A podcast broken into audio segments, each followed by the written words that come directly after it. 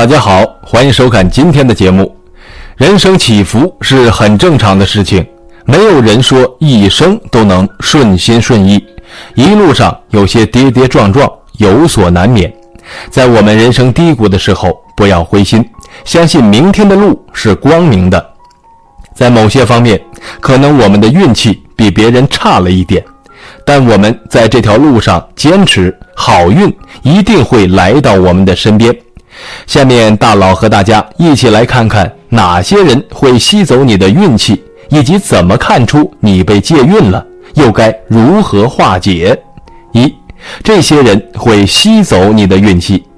有的人常常觉得自己的运气本来是好的，做任何事情呢都很顺利，但是自从结识了某些人之后，运气就变差了，这就会觉得是不是有人可以吸走自己的运气呢？其实要这样认为的话也是可以的。真的会有人吸走运气这一说吗？这一定有科学的依据。有句话说得好：“近朱者赤，近墨者黑。”跟什么人待在一起，很大程度上会影响自己的运气。有的人运气很差，干啥都不顺。如果你跟他走近了，好运气就会被他吸走，影响自己的事业或者情感；而离开之后，事事就顺利了。要知道，是否自己被吸走了运气，自己是非常清楚的。比如本来好好的，突然各种不顺利，这种就是自己的好运被吸走了。有的人好运爆棚。被吸走一些，一点影响都没有，或者影响很小，这个就要看看身边的人是否是突然好运起来了。那个吸走你运气的人会突然变得轻松得意起来。一般能够在自己身上吸走运气的人，都是身边的人，至少要是能接近的人。所以那个吸走运气的人也会很快被发现。各种好事接踵而至，那么哪些人容易吸走你的好运呢？这些人都有哪些特征呢？大佬从命理角度分析，这些人身上一般都有以下几种特征：一、不停的抖脚晃腿，此为男贱女穷之象。古语云：“树摇叶落，人摇福薄。”男抖穷，女抖贱。男女抖脚都不是好习惯，男人爱抖脚很难大富大贵，即使有钱，最后也难以汇聚起来。女人爱抖脚，容易导致情感方面的问题。二，经常皱眉头，性格会比较内向，做事容易极端，而且有时不懂得把握机会，多负面心态，遇到事情想不开，较悲观。三，经常舔嘴唇。有这样特征的人会有很强的欲望，在其他方面的运势还算可以，但经常容易在男女感情上出现问题，需要多注意控裂，以免使他人和自己都受到伤害。四，总是吐口水的人，一是不卫生，二是不聚财，即使有财也留不住。很少见到非常成功的人或者富豪们不停地吐口水，偶尔为之不包括在内。常不停地吐口水的人，意味着钱财难聚。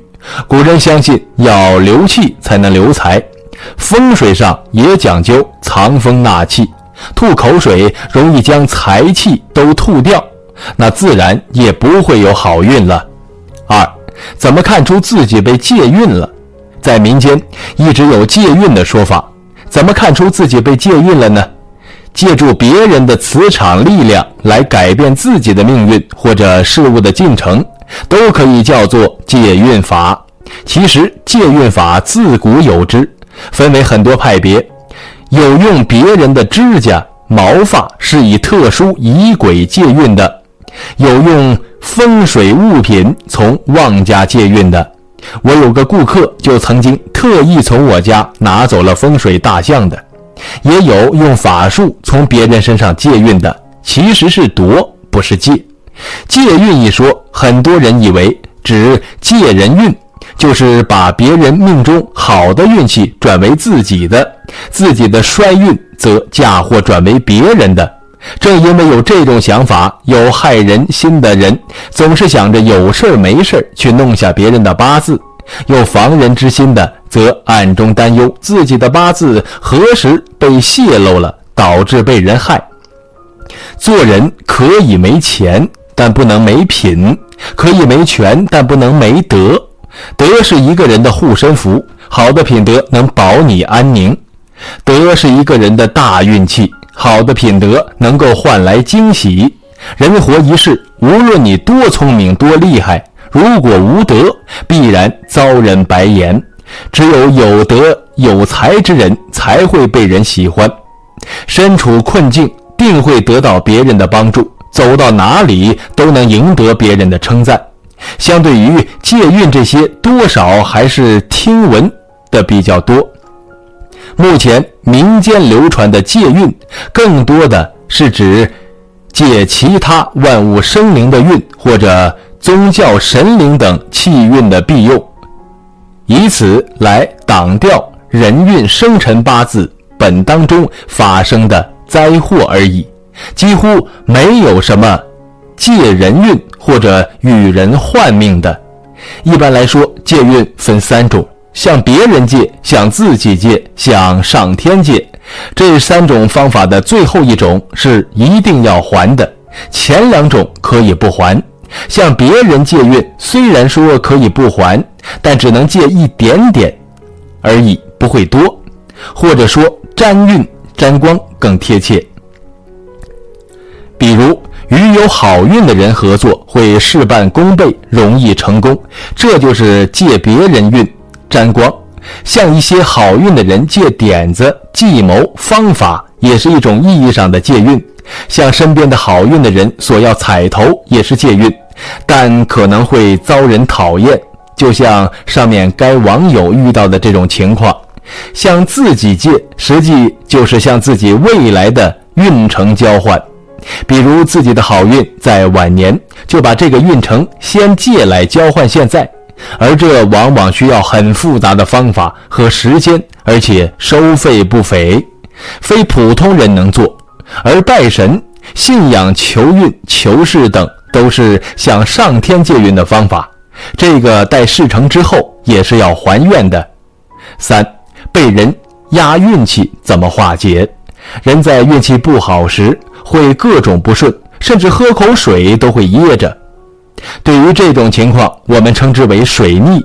小人的嫉妒、风水运势不好等等，都会带来不好的问题。那么被别人压运气怎么化解呢？